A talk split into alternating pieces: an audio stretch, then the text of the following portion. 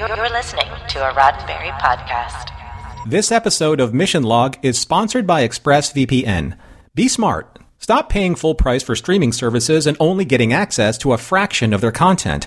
Get your money's worth at expressvpn.com slash missionlog. Don't forget to use our link at expressvpn.com slash missionlog to get an extra three months of ExpressVPN for free. This episode is also sponsored by HelloFresh. Go to HelloFresh.com slash MissionLog16 and use the code MissionLog16 for 16 free meals plus free shipping. That's HelloFresh.com slash MissionLog16 and our code MissionLog16 for 16 free meals plus free shipping from America's number one meal kit. Mission Log, a Roddenberry Star Trek podcast, episode 494, Rise.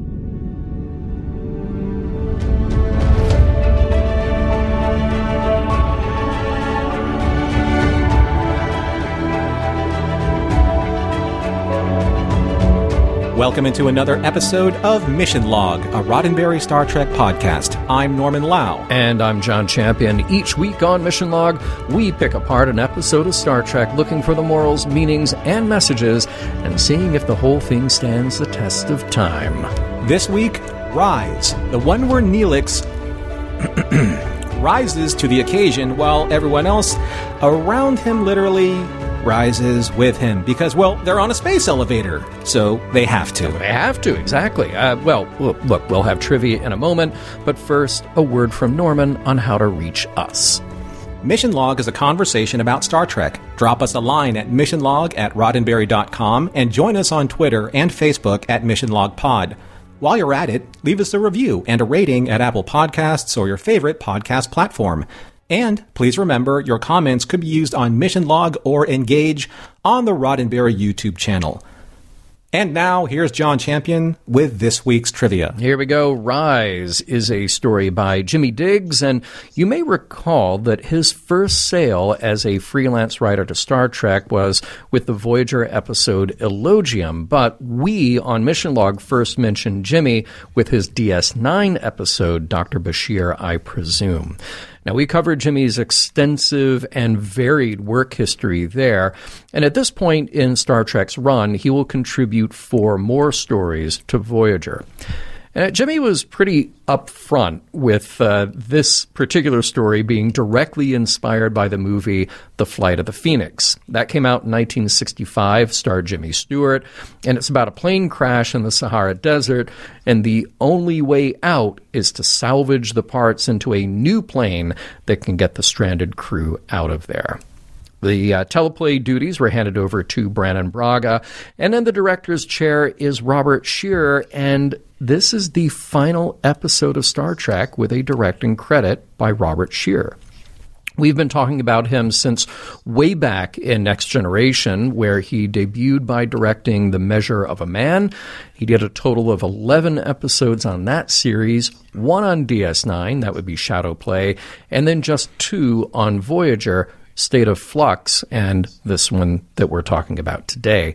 After a long and prolific career directing almost nonstop through the 1970s, Love Boat, and 80s, Voyager would be his final professional credit. He passed away in 2018 at the age of 89.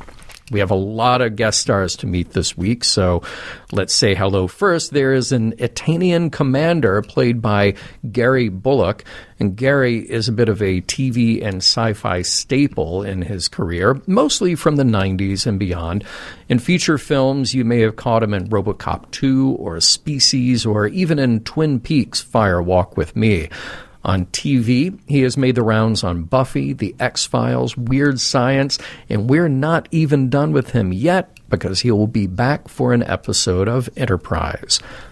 Now, most of the characters we meet this week are from the Nezu colony world. Hanjuan is played by Geof Prysirr, and this episode of Voyager comes at the tail end of his on screen performing career.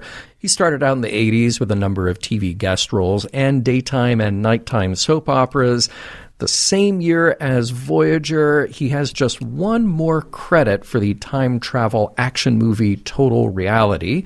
Sklar is played by Kelly Connell. And I know that he has a rich and varied career, but I immediately remember him from one of my favorite comedies, Hot Shots, in which he played the air traffic controller. There's a lot more to him than just that, though. Kelly appeared on a number of popular sitcoms like Wings, Night Court, and Murphy Brown. He turned up twice on Buffy, and he had a long recurring role on Picket Fences. That's just to name a very few. Lilias is played by Lisa Kaminir, and in addition to a sizable number of guest and feature roles, Lisa is also a producer with a number of short films under her belt. In recent years, you may have caught her on Castle, NCIS, Hawaii Five-O, or the comedy series Control Alt Delete. Dr. Vadum is played by the very recognizable Tom Towles. He got his start in his hometown Chicago in live theater, and when he made the jump to TV and film, well, he often played the heavy, the menacing guy. He had that presence, and it served him well in a number of sci fi, horror, and other genre roles. Uh, shows from the likes of Firefly, VR5, and Star Trek, also, where we saw him once already as a Klingon in the DS9 episode Dramatis Personae. He also did a lot of feature work like House of a Thousand Corpses, Night of the Living Dead, and Henry Portrait of a Serial Killer. We lost Tom in 2015. Finally, the ambassador is Alan Oppenheimer, and we have mentioned Alan twice before because his guest credits include TNG and DS9, not to mention a Trek video game, but that is also a medium where Alan lends his voice talents a lot. The man has more than 300 credits and is still working as recently as last year's He Man and the Masters of the Universe animated series, a franchise for which he has performed a lot. And don't forget, he was the second Dr. Rudy Wells as the Six Million Dollar Man was making that jump from TV movies to TV series. This episode of Voyager marks the last of Alan's Trek performances as of this recording. Ground floor, housewares and shuttlecraft parking. Very, very sudden shuttlecraft parking. Going up? Prologue Captain Janeway and Voyager are hosting two alien representatives while preparing to destroy an asteroid that is on a collision course with the aliens' homeworld. Voyager's photon torpedo strike should have vaporized the asteroid.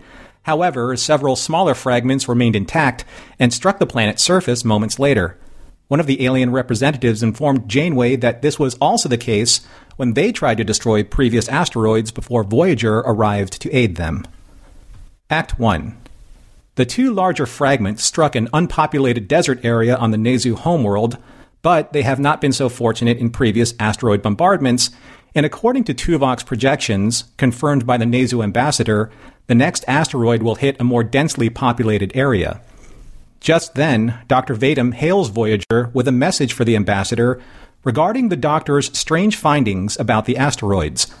The call is cut short due to surface interference, so Janeway orders three shuttles to mount a rescue mission, bolstering the ambassador's confidence in their newfound alliance.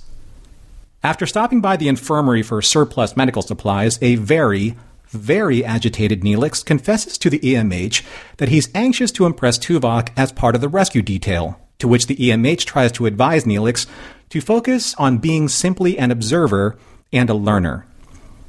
Later, as Tuvok pilots the shuttlecraft Sacagawea through violent and turbulent atmospheric conditions, he and Neelix, with Sklar in tow, are forced to crash land on the planet, Voyager loses contact with the shuttle at the same time Chakotay is told by B'Elanna that she just beamed aboard a fragment of the remaining asteroid they destroyed earlier. Unharmed in the crash, Tuvok and company are met by Dr. Vadum and a Nezu miner named Hanjuan. Tuvok orders Neelix to survey the damage, and in doing so, Neelix discovers that they have crash landed somewhere near a mining orbital tether. Neelix, even though it is not his place to do so, suggests that they use the tether in order to ascend above the ionosphere so they can contact Voyager for a rescue. Vadim informs Neelix that the tether was damaged in a previous asteroid strike, but Neelix assures everyone, especially Tuvok, that he can repair the damage with his expert engineering knowledge of maglev carriages, like the one on the orbital tether. However, upon arriving at the platform's base, Neelix is attacked by Lilius, a Nezu woman who has been using it as a shelter from the asteroid bombardments. Act 2. Holding Neelix with her knife's edge to his throat, Lilius is convinced by Tuvok and the others that they are not there for her supplies. She releases Neelix and he gains her confidence by asking her to assist in his repairs to the Maglev carriage. Back on Voyager, the Nezu ambassador watches on as Chakotay and B'Elanna expertly crack open the asteroid fragment, and to their collective surprise, they discover that it has been hollowed out and is densely packed with components that resemble a control node for some type of guidance system. Back on the planet, Neelix is making good on his expert engineering knowledge, as both he and Tuvok have successfully restored main power to the maglev control room and carriage assembly. Neelix then goes on to assist Lilius with restoring functionality to the all too important oxygen regenerators.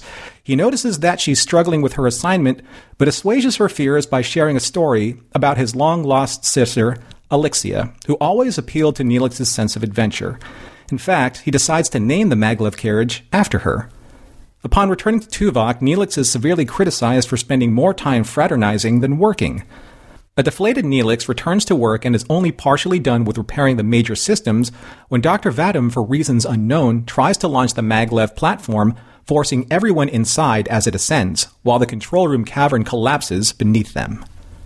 Act 3 Having to triage the maglev carriage's issues quickly, Neelix is forced to increase speed to ensure stable magnetic coupling cohesion so the carriage doesn't detach from the tether. After stabilizing the carriage's connection at 47 kph, Tuvok notices that one of the oxygen converters has ruptured, meaning the other working converter will have to be boosted if they are to survive reaching the ionosphere. Neelix confides in Tuvok about certain glitches that may happen during their ascent, which steers their conversation into more of a confession.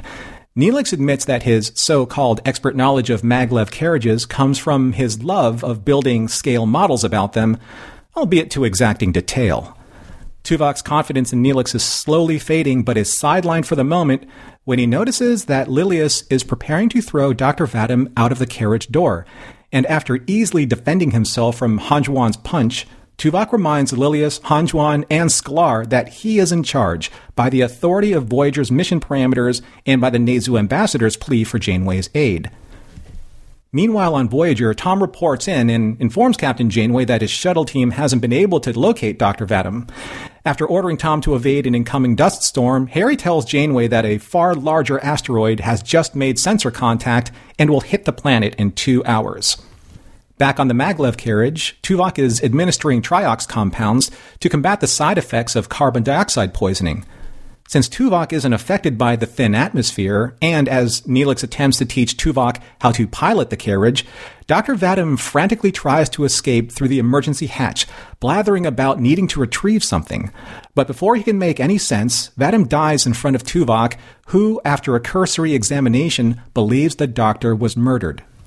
Act 4 after analyzing Dr. Vadim's water container, Tuvok discovers traces of lydroxide, a coolant used for the tether couplings and is indeed poisonous when ingested. Tuvok believes that since none of the lydroxide tanks on board the platform are sealed, someone on board must have accessed them to poison the doctor's water. But who, and most importantly, why? As the finger pointing and blaming begins, Neelix believes that he should stop the carriage to investigate why Vadim was so bent on risking his life to go to the carriage's roof. Tuvok dismisses Neelix's recommendation, so much so that Neelix bursts into a fit of outrage at Tuvok's sheer lack of empathy, respect, and consideration for him. Even Lilius remarks how arrogant and sarcastic Tuvok is towards Neelix. But Tuvok presses on, as does Neelix, who refuses to pilot the carriage, forcing Tuvok to investigate the roof for whatever Vadim was looking for. Once on the roof, Tuvok discovers and informs Neelix that he's found an alien device hidden within a circuit panel. Upon hearing this news, Sklar pursues Tuvok, and before Neelix can stop him, Sklar kicks him off the ladder leading to the hatch, causing Neelix to land hard on his head. Sklar then gets the jump on Tuvok and throws him off the side of the carriage, leaving him to dangle there as Sklar retrieves the alien device. Act 5. Making his way back to the control room, Sklar, now armed with Tuvok's phaser, demands to get the carriage moving again before the next incoming asteroid hits. However, the only one who can pilot the carriage is Neelix, who, from his head injury, is nearly unconscious when Sklar kicked him off the upper platform just moments earlier. Back on Voyager, Janeway is contacted by an alien ship. They introduce themselves as the Etanian Order, who have claimed the Nezu's home planet as their own for conquest. Janeway declares the Nezu are under her protection, which draws the battle lines between them. Back on the carriage, while Sklar tries to force Lilius to pilot the platform, Neelix sees that Tuvok is trying to access the outer door. Neelix summons whatever strength he has left and is able to access the door's controls. Tuvok struggles his way in as the open door breach sucks the air from the carriage, and after a brief hand to hand skirmish, Tuvok wrestles the alien device from Sklar before kicking him through the carriage door, only to meet his doom plummeting to the surface. Tuvok then stabilizes the platform and examines Neelix, who is suffering from a severe concussion. Knowing that the alien device holds the key to this entire affair, Neelix musters all he has left to pilot the carriage above the interference of the ionosphere, where Voyager is able to beam the entire party to safety. Once aboard Voyager, Tuvok uses the data in the alien device to counter the Etanians' attack ship's capabilities, rendering it harmless. Sometime later in the mess hall, Neelix summarizes all that has happened to Lilius before he says goodbye. Tuvok then arrives and tells Neelix that he's finished his report and that Neelix has been cited for a special commendation for his endurance and bravery. And, as complimentary as that may seem, Tuvok can't help but comment on how Neelix could have been less emotional and more efficient, to which Neelix protests as the two continue their dance of both bickering and friendly bantering. The end. All right, nicely done, Norman. And I, I hate to poke holes in things this early on, but right at the beginning, I, I, I, have to announce that I will make fun of the Nezu. I will make fun of these aliens because okay. the, the makeup, the wardrobe, um, it, it, especially the kind of weird delivery at the top. Like, got Alan Oppenheimer, this very, like, eh, you know, almost regal looking. Like he has a lot of presence, you know. Yeah. And then Sklar, of course, you you are playing differently for a reason, right? Uh, but but they kind of come across like a couple of 1950s sci-fi movie aliens. Like they would be made fun of on MST3K. Oh, for sure. Yeah, they you know? uh, yeah they were definitely lost skeleton of cadavra level aliens. they were. They were yeah. a little bit. Mm-hmm. Um, I will say in the teaser we got some pretty decent looking CG with the uh, the asteroids falling and the explosions on the surface. Thought that looked all right. Now, if you look at the yeah. asteroid explode, you can actually mm-hmm. see the two fragments that they careen off to like camera right. So those are the 2 mm-hmm. ones that will you know they will bombard the planet later, right before the. Uh, the yeah. credits. So I thought that yeah. was actually really good. Yeah, pretty nice looking.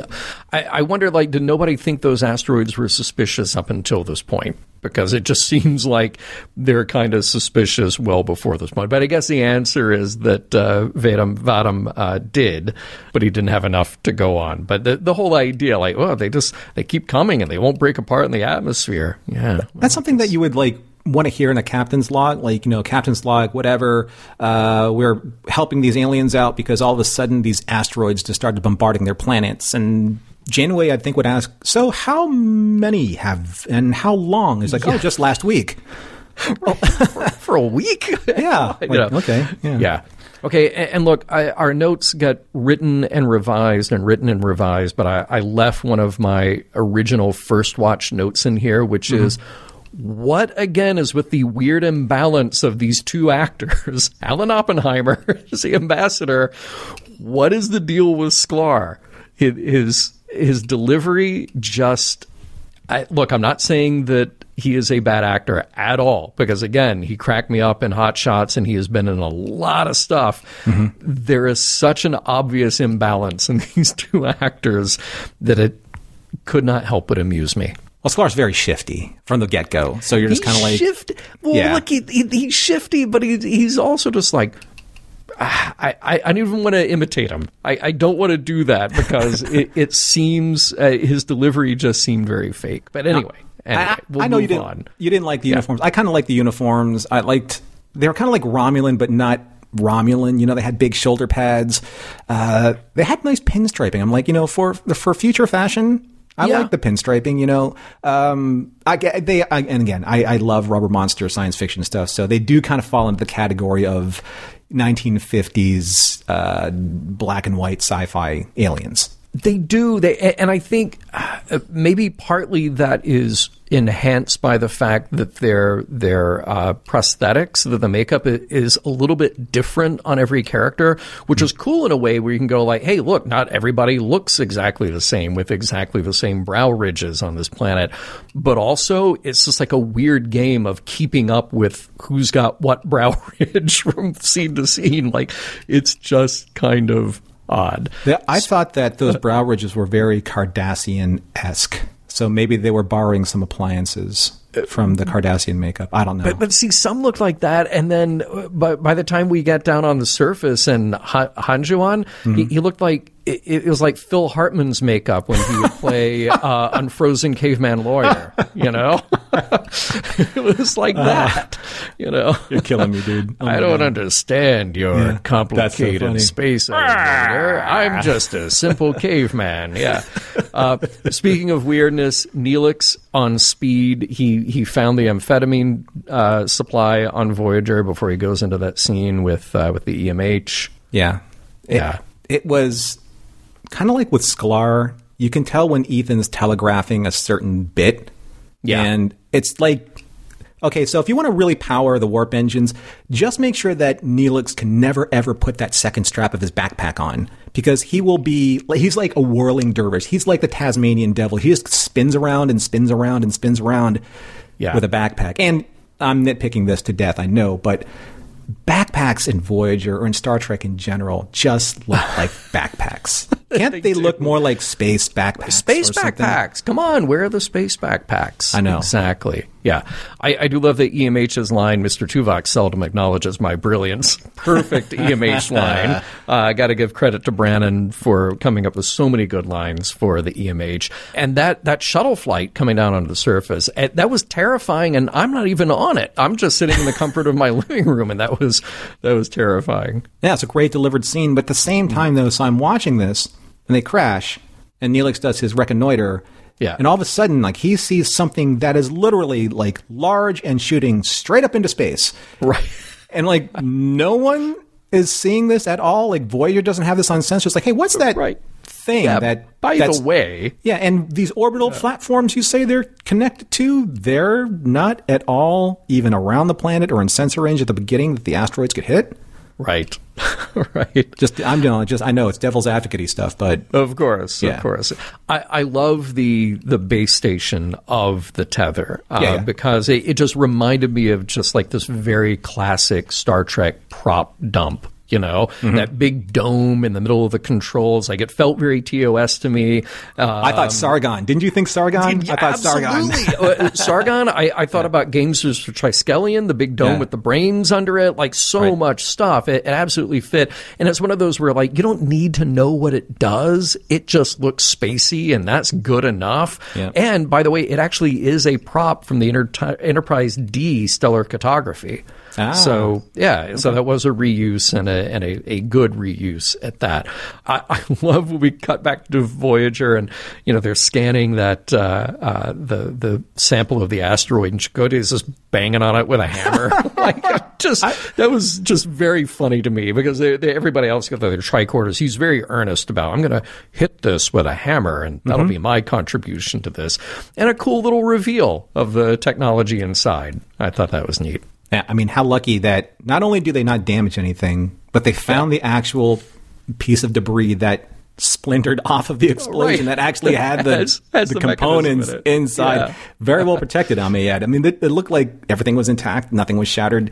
I, I don't know. I, I dug it. Um, going back to the mining platform, though, uh, the, a lot of the LCARS, I guess, if you want to call them, you know, the uh, Mm-hmm. the panels work. It looked very Cardassian. I'm going back. I don't know. Yeah. Like the, the, the design work in this episode, like from the makeup, you know, on the on the Nezu, and then now, you know, in the mining platform, looked very Cardassian, just in spirit to me.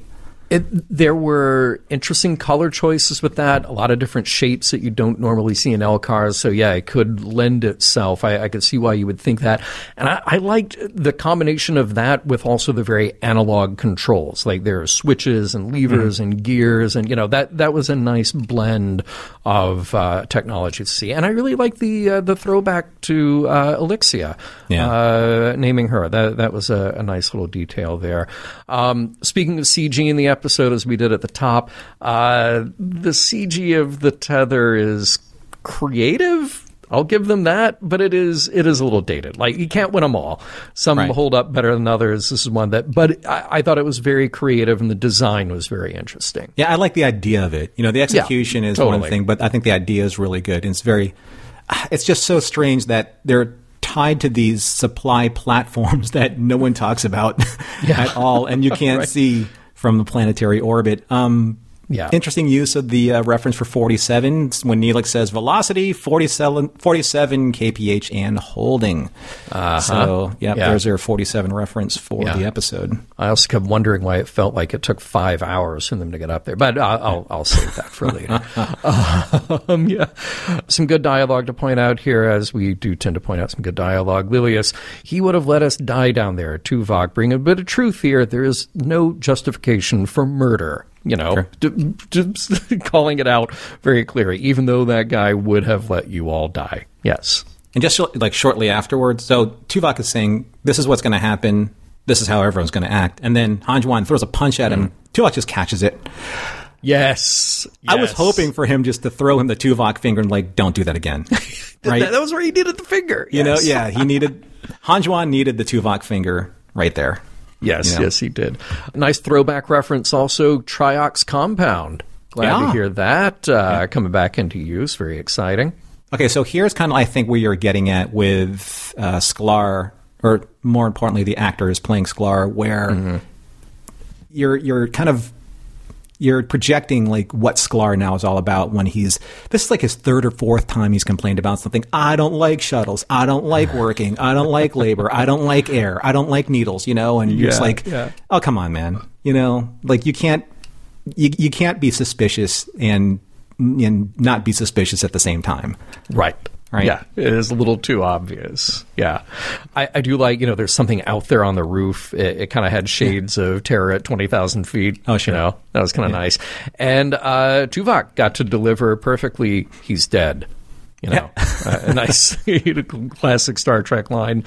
And I, I know we're going to get into it later, but yeah. uh, Neelix is losing it with Tuvok was uh, great, and, and just you're filled with contempt and sarcasm.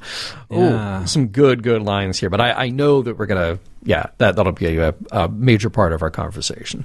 But I like it that there's somebody from the outside, i.e., not Starfleet, calling Tuvok on his behavior. Yes. And that Lilia yes. said that. You know, when, yes, yes, yes. You know, Tuvok's very, being very dismissive, and she's like, no, no, Neelix is absolutely right. And I like that that uh, you see this because maybe other junior officers on Voyager would never have a chance to say this for fear yeah. of what would happen, the reprisal, or Tuvok just saying like, "No, it's obviously your problem, not my problem." Right. Right. Yeah, love that. I, I did wonder can can you just go out on the roof of a space elevator? Like, I, I guess mm-hmm. so, but but you know, use a safety harness, something like that, uh, and maybe. Um, I also I, I don't love the effect there and, and, and some of the props like actually getting into that panel and yeah. pulling out the little device like that looked a bit wooden literally you know but whatever. it was a little clunky. Uh, a little little clunky. Yeah. I, I think you're were, were, you looking for say the um, kind of like when Lando goes through to the you know to to catch Luke when he's falling from Bespin, like to hook onto something as like the outside See? chamber opens up, so he's not sucked out by the wind. Yeah, exactly. You'd think that that's a thing that you would do. You would just like tie yourself off so that you could do that. Yeah, yeah. And they, they, didn't quite catch the drama. Like I think one of the most dramatic scenes like that, where you're not actually putting your real actors in danger. You know, think about the uh, the uh, suspended gondola fight in Moonraker. Right. Like, okay, that that you got a couple people on top of a thing that's moving, and you know, okay, that's scary stuff. Here, it's just like, wow, those clouds look cloudy. Speaking of shade, before Tuvok leaves to get to above, you know, and looking for the thing, Uh. he says to so Sklar says, "I can't believe you're going out there. You don't even know what you're looking for." And Tuvok says, "I'm looking for Mister Neelix's instinct. Perhaps it will be marked." I was like, I double took on that. I was Oh. like, "What? Whip pan?" I was Yeah. like, "Wow, that was sharp." Yeah. Yeah. Speaking of condescending, yeah. Yeah, really. I, I mean, look, uh, the whole thing, when you build up a scene like that and you're in a space elevator, I feel like it had to build up to a showdown on top of that space elevator. It just Mm-hmm. had to, which, by the way, it seemed to be ascending very slowly. like, it might have been high up, but it just seemed to be moving very, very slowly. Um, That's what they should have named this episode, John. They should have named this episode "Showdown on the Space Elevator." There we go. That's the title they were looking for. Yeah. Mm-hmm. I guess we did find out by Act Five that they saved the makeup budget for the uh, the Etanian. Uh, we just had to throw it all on him. We're only going to see one of those. So Mm-hmm. Right. we'll, we'll do all of that there. And I did wonder, like, here's Janeway just picking sides again. Like, did, did she learn nothing?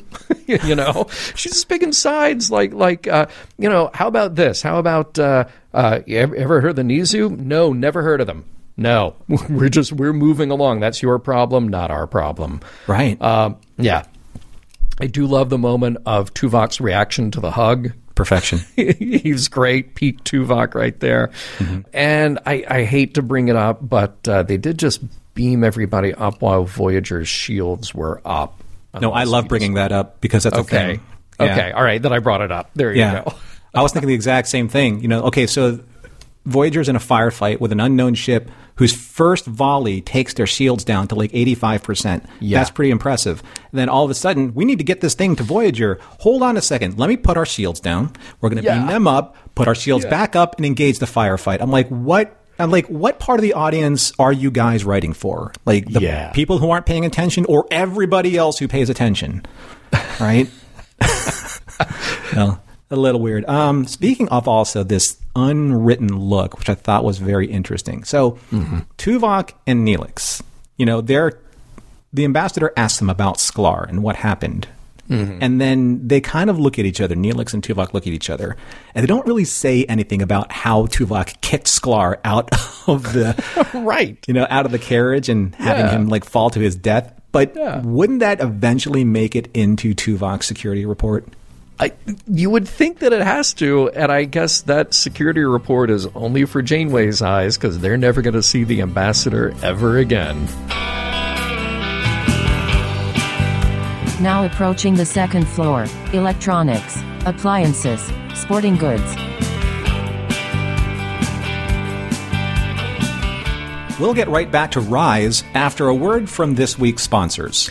You know what? Watching Netflix or your favorite streaming platforms without using ExpressVPN, let's see, that's that's kind of like if you go to a casino and you're only able to play the slot machines. Like that's it.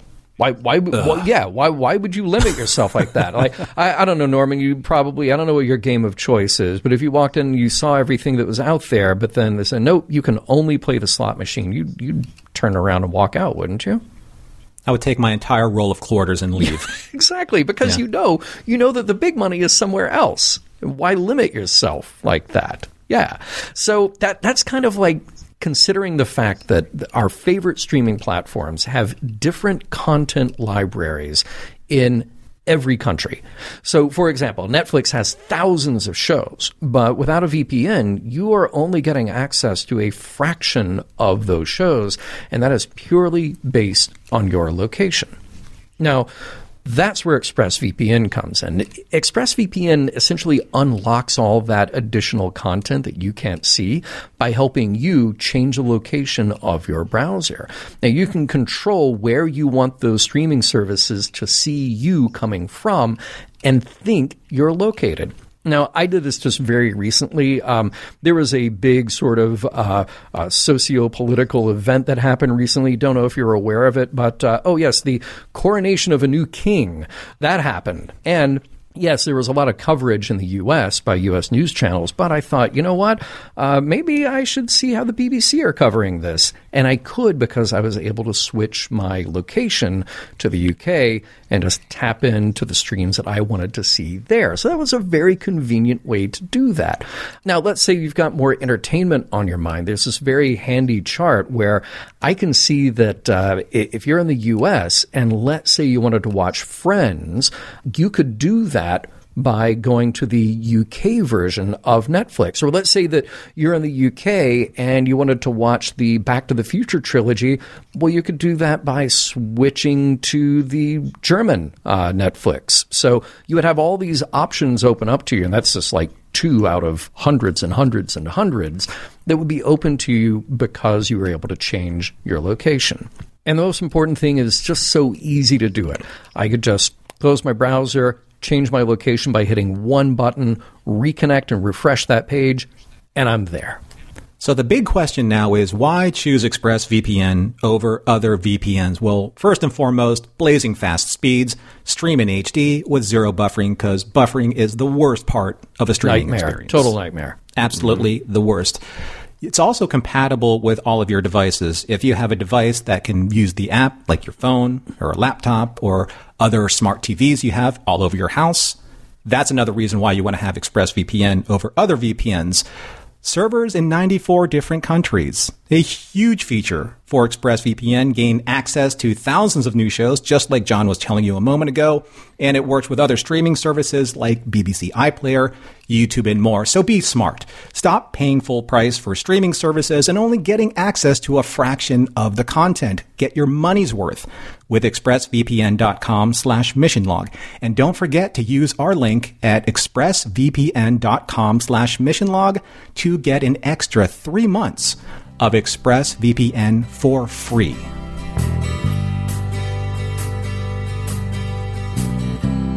And we'd like to welcome a new sponsor this week with HelloFresh. You get farm fresh, pre portioned ingredients and seasonal recipes delivered right to your doorstep. Skip trips to the grocery store and count on HelloFresh to make home cooking easy, fun, and, very important, affordable. That's why it's America's number one meal kit. You know what I love about meal kits like this, John? Tell me, Norman, because I dig them too. Well, and I love that they're easy, and I love that they're fun, and I love that they're affordable, but I also love convenience. So, no more scouring the grocery store for that one ingredient to complete your recipe. HelloFresh takes away all that hassle by delivering fresh, pre portioned ingredients so you have exactly what you need, and it helps you cut down on food waste, but it also helps you cut down on time waste. Yeah. There we go. Mm-hmm. Mm-hmm. It's always star anise. So you, you, you have a recipe and and you need star anise and you have to buy a whole bottle of it. I don't need that. I need one. That's all I need. Exactly. I hate the waste. Yep. Mm-hmm.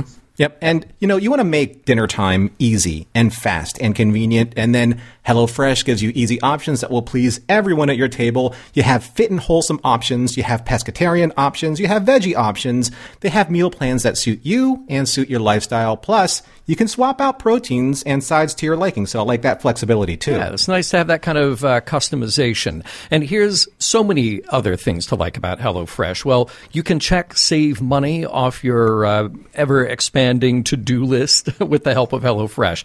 Get this HelloFresh is cheaper than grocery grocery shopping and 25% cheaper than takeout.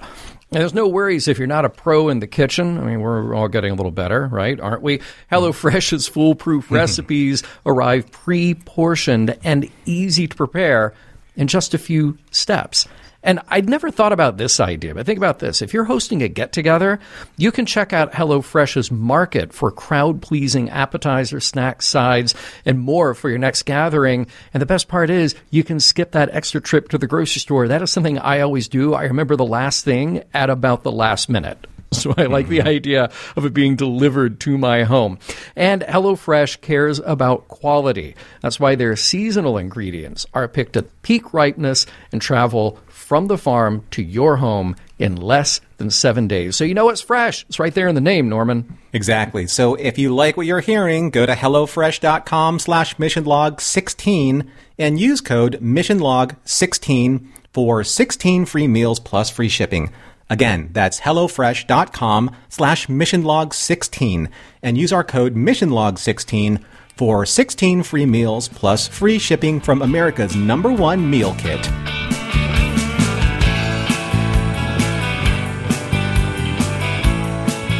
Before we get into the heavy stuff, I, I just have to say again, uh, dated CGI or not, good design, uh, maybe a design you don't care for, whatever. I love the idea of a space elevator because I love the uh, Oh, yeah. I, yeah I, I love that this is the thing that that scientists technicians have theorized about for a while and yes there are all kinds of hurdles to actually make that a thing I, I you know I, I'm not holding my breath that I'll see that in my lifetime but um, uh, I mean, like atmosphere, gravity, uh, swaying, rotation. stuff, you know. but but every every time uh, an objection comes up like that, I feel like there's some scientist somewhere who say, "Well, no, but you can compensate for it like this," and then like, oh, okay, Mm-hmm. well, maybe. But there's a lot of assumption there about how you can make it happen. So I love the idea. I love that we get to play with it in a science fiction construct like this. I, I'm going to throw out an idea that they didn't think of in the show. How, how about this? So you, you do the repair on the tether, and then uh, everybody get out of that car, and you just send up a, a buoy or a communications array, literally anything other than people. Um, Stop. Yeah, yeah. You, look, look. You don't have to climb it. I, you just, you know, send up a message that says to Voyager, "Hey, uh, lower us down uh, like a, you know, pattern Pot of coffee? Yeah, pot of coffee, pattern enhancer for the transporter, something like that. Yeah. But then, okay, that that brings us to Tuvok. There's there's the transition. Okay. Uh-huh. Because from the beginning, I mean, right as soon as Neelix walked back into that shuttle, Tuvok should have immediately seen all the possibilities, and he should have been assembling the appropriate teams to do the appropriate work. But he kept having to get his arm twisted to do anything to actually work toward this common goal. And I, I feel like, did you get shades of the Galileo 7 when you were watching? Oh, totally. Okay. Okay. Totally. Yeah. Yeah. Because I mean, Tuvok's lack of compassion in his leadership role that that is a big problem, and that is a dead giveaway because it, it really parallels Spock in in his moment to step up to the plate in the Galileo Seven, and at the same time, I mean, I love how in that episode you had the rest of the crew really calling out Spock for his shortcomings and, and his, his lack of compassion for anybody else in in their situation. But at the same time, you got Neelix with his anxiety cranked up to eleven, and that becoming a bit of a problem too. Now, I don't think that they are on equal footing here at all. I think Tuvok is way more in the wrong than Neelix is. Neelix is just being himself, and Neelix is also trying to find ways to have a meeting of the minds here, which is something that Tuvok seems not willing to do. But I, I will say that Neelix might also need to work on ways to tone down what he brings to the table. But but let's look at what he does bring to the table. He Neelix is the first he just jumps up to the plate with solutions, suggestions of solutions. Mm-hmm. And then he literally is the guy who gets a knife held to his throat and basically has to talk his own way out of it. you know, I mean, Yeah. Tuvok standing there, he puts his phaser down. I just Tuvok, you could have done more in that moment. I think that everything that you've described is very similar to, say, the beginning of, and I'm going to say this because I think it needs to be said, Tuvix. Okay, thank because, you. Okay, Yes, so yes. okay, let's let's kind of like break that seal. Neelix in this episode in Rise acting a little more agitated than we've seen him in episodes previous, especially in the recent past. Mm-hmm. Tuvok again being on the the extremeness of his Vulcanness when it comes to managing the expectations of how they're going to get off the planet and work together, a la what Federation officers are trained to do. That's how those two were at the very beginning of Tuvix. We mentioned this in, in that episode where they were just at the extremes of their personalities in order to force a far more dramatic clashing of personalities in Tuvix. And then what happens? They get fused together. So the big question is because they're acting in these extreme modes of their personalities mm-hmm. in this episode, are we to believe that Tuvix never happened? See, Okay. And, and there are specific lines in this episode that really irk me because I know that Tuvix happened. And, the, this one thing, such a cold line. Uh, first of all, I love how everybody else, I mean, Neelix especially, but uh, Lillias, I love how Tuvok is getting called out for his terrible behavior. Mm-hmm. And then Tuvok actually says, I have no feelings for Mr. Neelix. Now, okay, on, on the surface, yes, true, you're a Vulcan and you don't feel things emotionally necessarily, but then they, I love how they call it like exactly, like that, that is the problem here.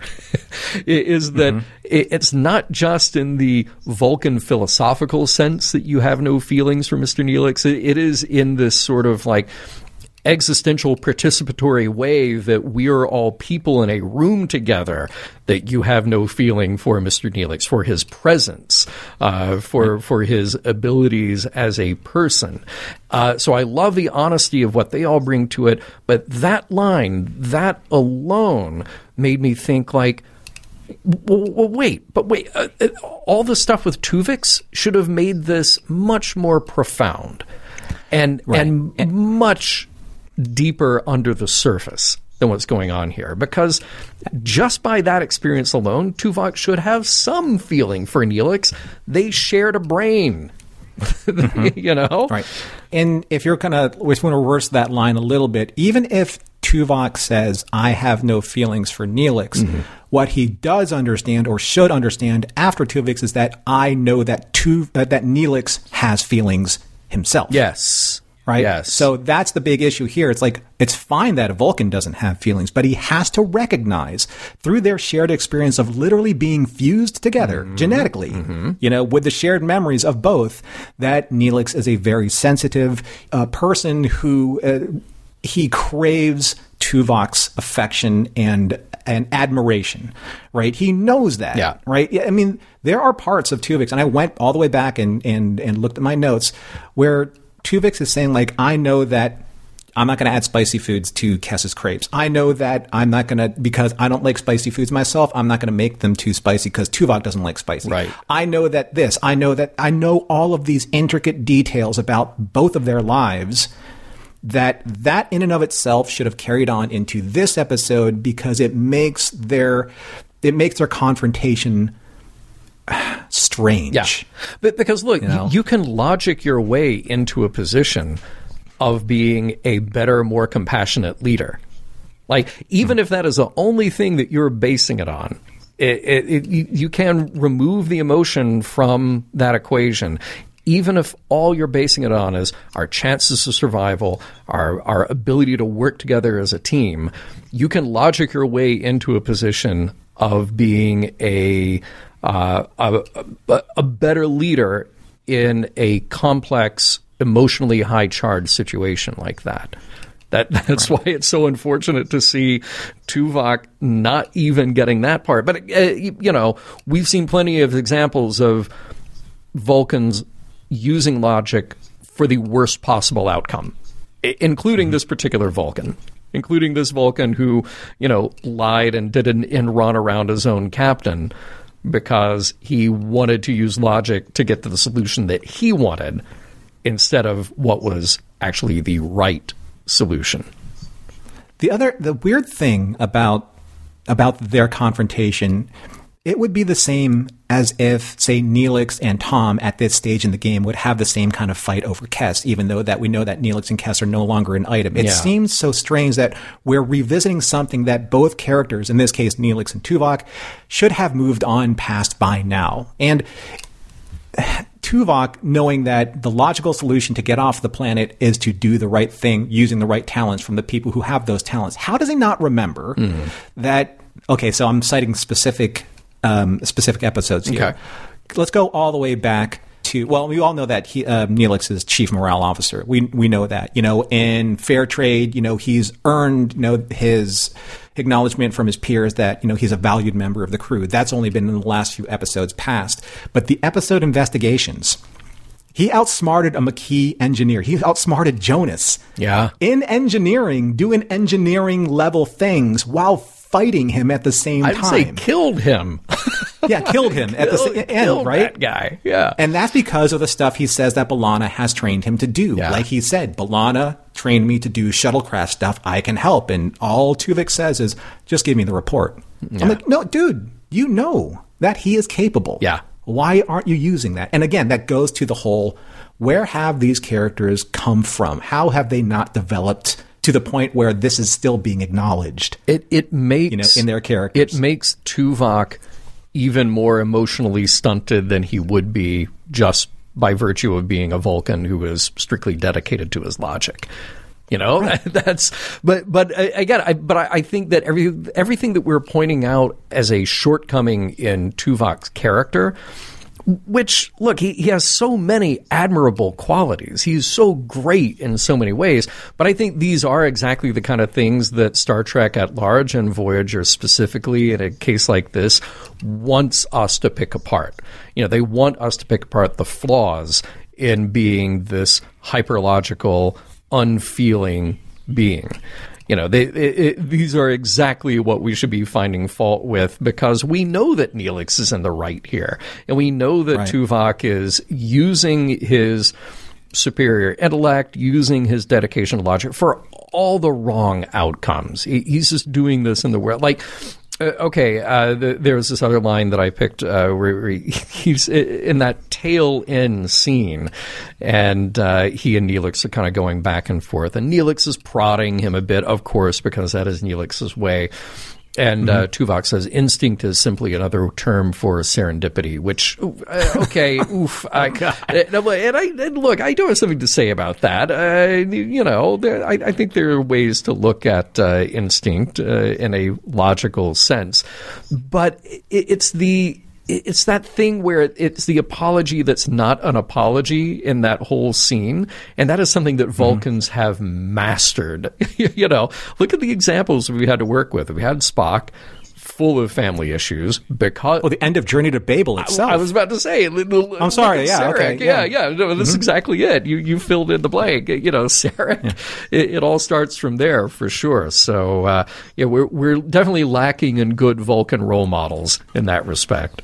It's so strange where you have Tuvok. We've seen him ad- adapt to situations before. Look at the three children that he ran into on the planet. Mm-hmm. If he wanted to, he could have applied the same cold, calculating Vulcan logic to employ them in order for him to be able to harness their intelligence and their talent and their abilities to get off the planet back to Voyager. But no, he was compassionate, he was understanding, he was patient, he treated them as they were as children. So again, it's like when you see something happen like this in a situation where we know that the character has gone from point A, now he should be at like point F, G, H, I. You know, he's going literally from point A to before point A because there is a certain level of I wouldn't say retconning with his character, but almost a misunderstanding of where he is now. We're not meeting the best of Tuvok where he is in his development on Voyager. And the same thing with Neelix. Neelix should be far more seasoned and far less anxiety ridden than he is right now. He has gone through literally like three or four episodes ago in Fair Trade. He has been accepted as a member of the crew by Janeway, who has, you know, has, has tempered his expectations of who he is and how he should serve. I think that the crew, by and large, should have also done that. And now we're just back at like season one, Neelix and Tuvok. Yeah. You know, season two, early Neelix and Tuvok. Again, it, it would be the same thing if Neelix and Tom were on a shuttle mission and they got in a fight about Kes again. Yeah. Because they haven't moved on past that. And I'm wondering why. Why is that happening now? Now approaching the roof level. More electronics. Lots of clouds. Railings that are way too low.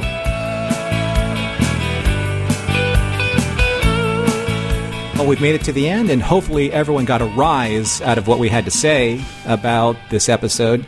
I have seen, though, John, and maybe you can help me with this early on before we get into answering the big questions, which we always do at the end of our episodes. The big Yeah. questions being, does this episode hold up and does it withstand the test of time? And then do we find any morals, meanings, and messages? But I have seen this episode listed online two ways hmm. rise and rise with an exclamation point. Really? Yeah. So I do believe on a certain streaming network that streams Yes. exclusively Star Trek, it is Yes. Rise with an exclamation point. Oh, interesting. Uh, I, I think the uh, the exclamation point is uncalled for.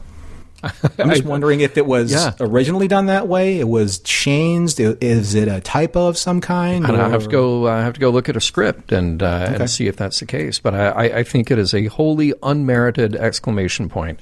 But uh, maybe they were just trying to infuse it with more enthusiasm. Maybe maybe that was the whole thing. Enthusiasm. Enthusiasm. Enthusiasms.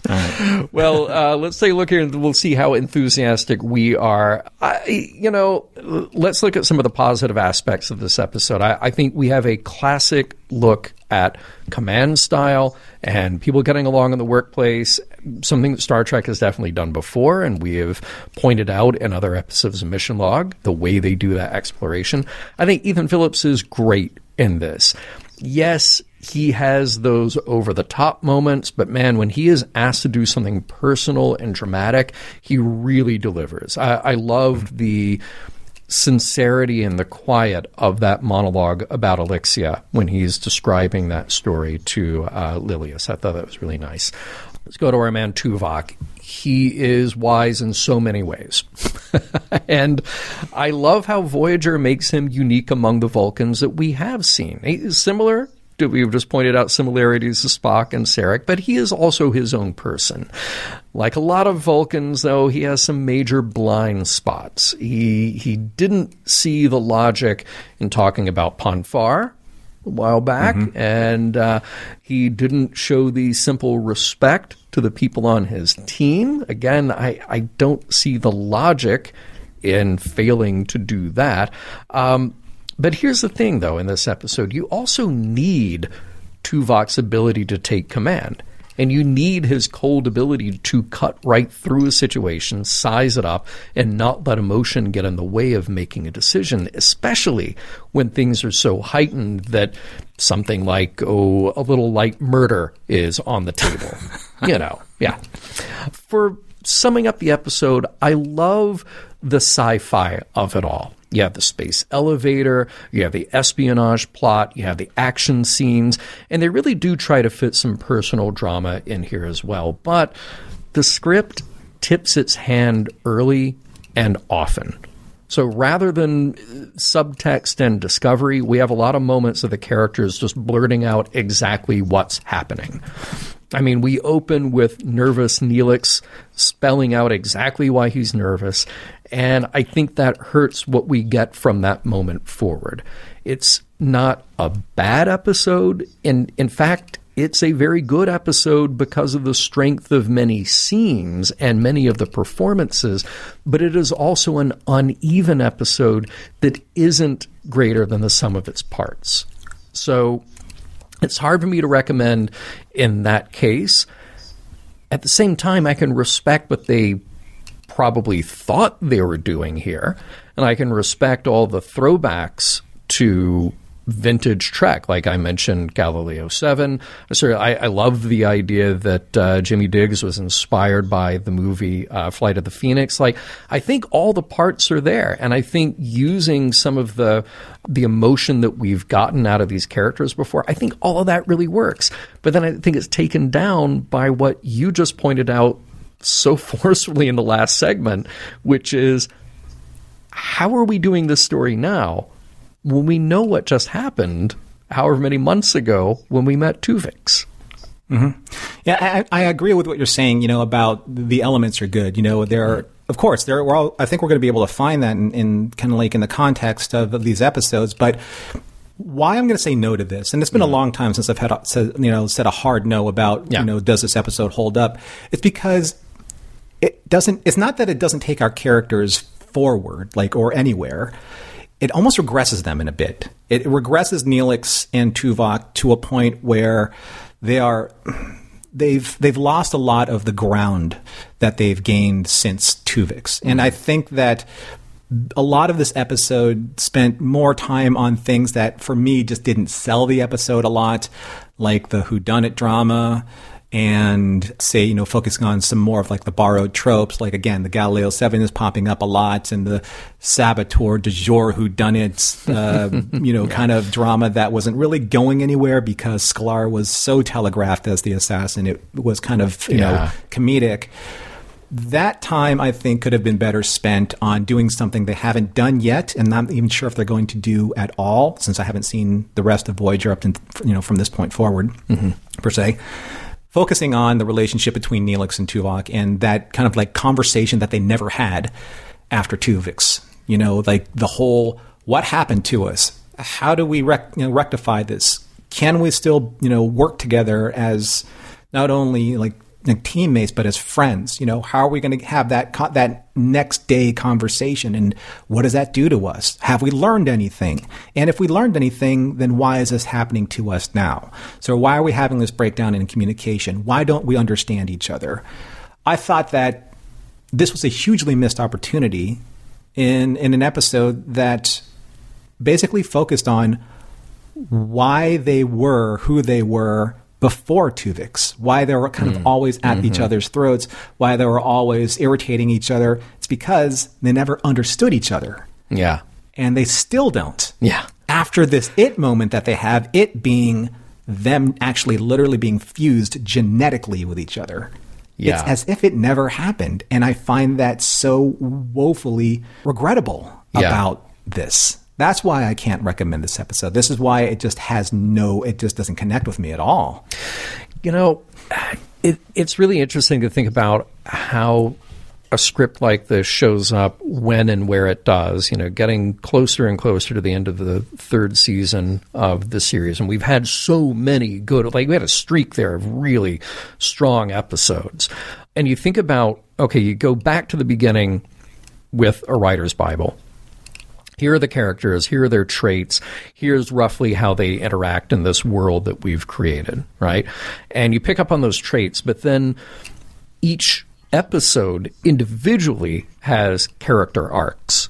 You know, you, you, you have to build in an arc so that, uh, like in this episode, Tuvok has to go from this hardline, purely logical, unfeeling leader to somebody who, in the end, shows some compassion, shows that he has learned the reason why he has to be more compassionate toward Neelix, right? And you can do that mm-hmm. on an episode by episode basis.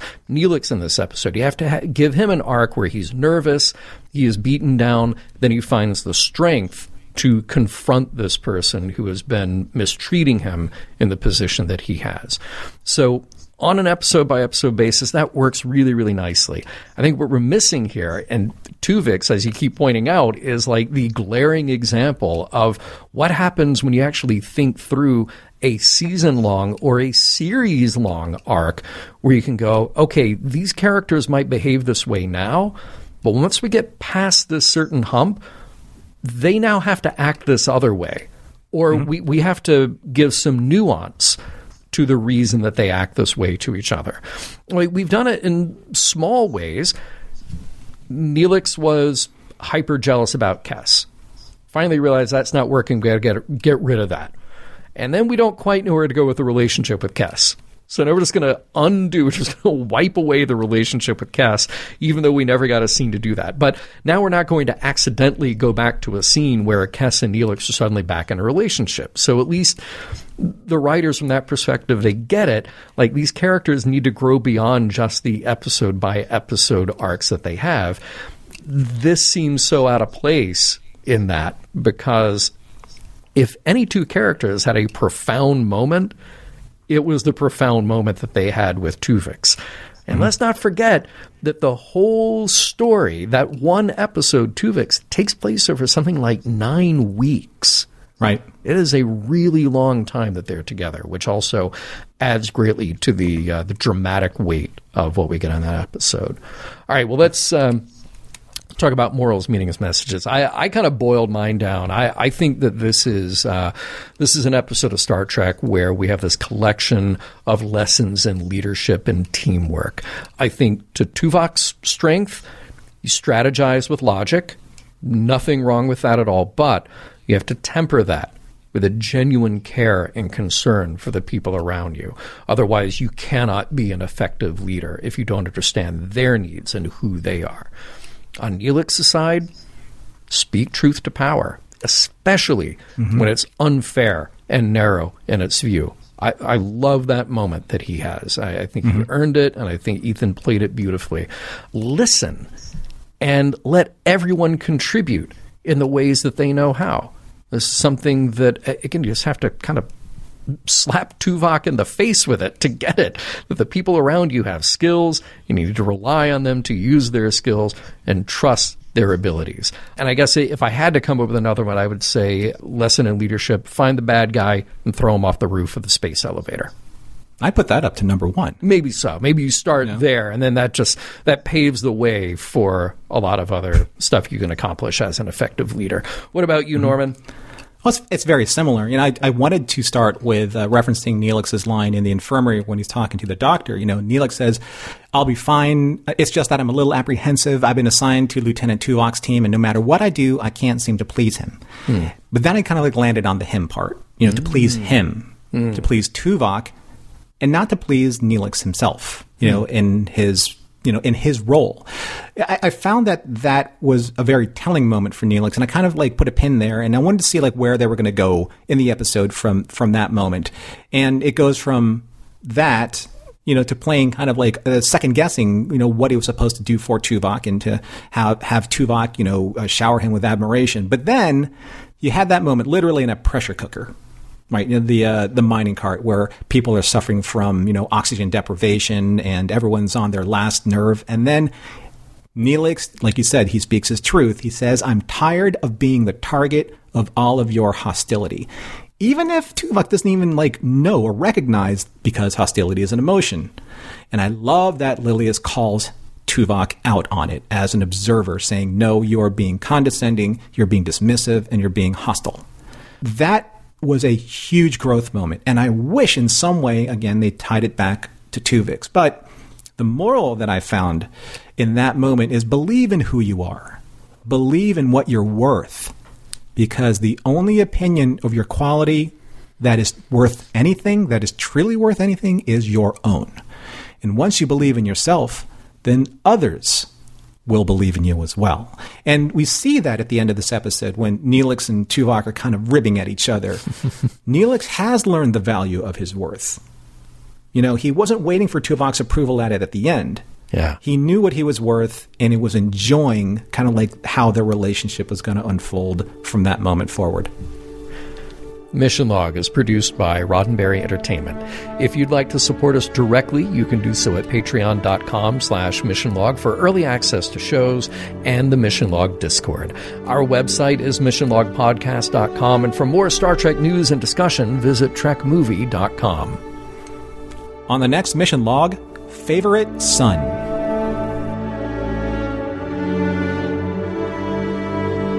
Some of the music for Mission Log provided by Warp 11, online at warp11.com. Special thanks to consulting producers Adam Brusky, Matt Esposito, Homer Frizzell, John Mann, Mike Richards, and Mike Shabel.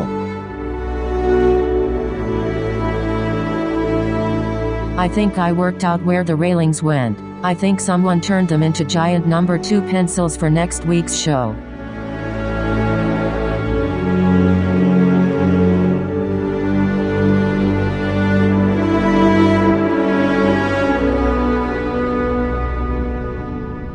Transmission.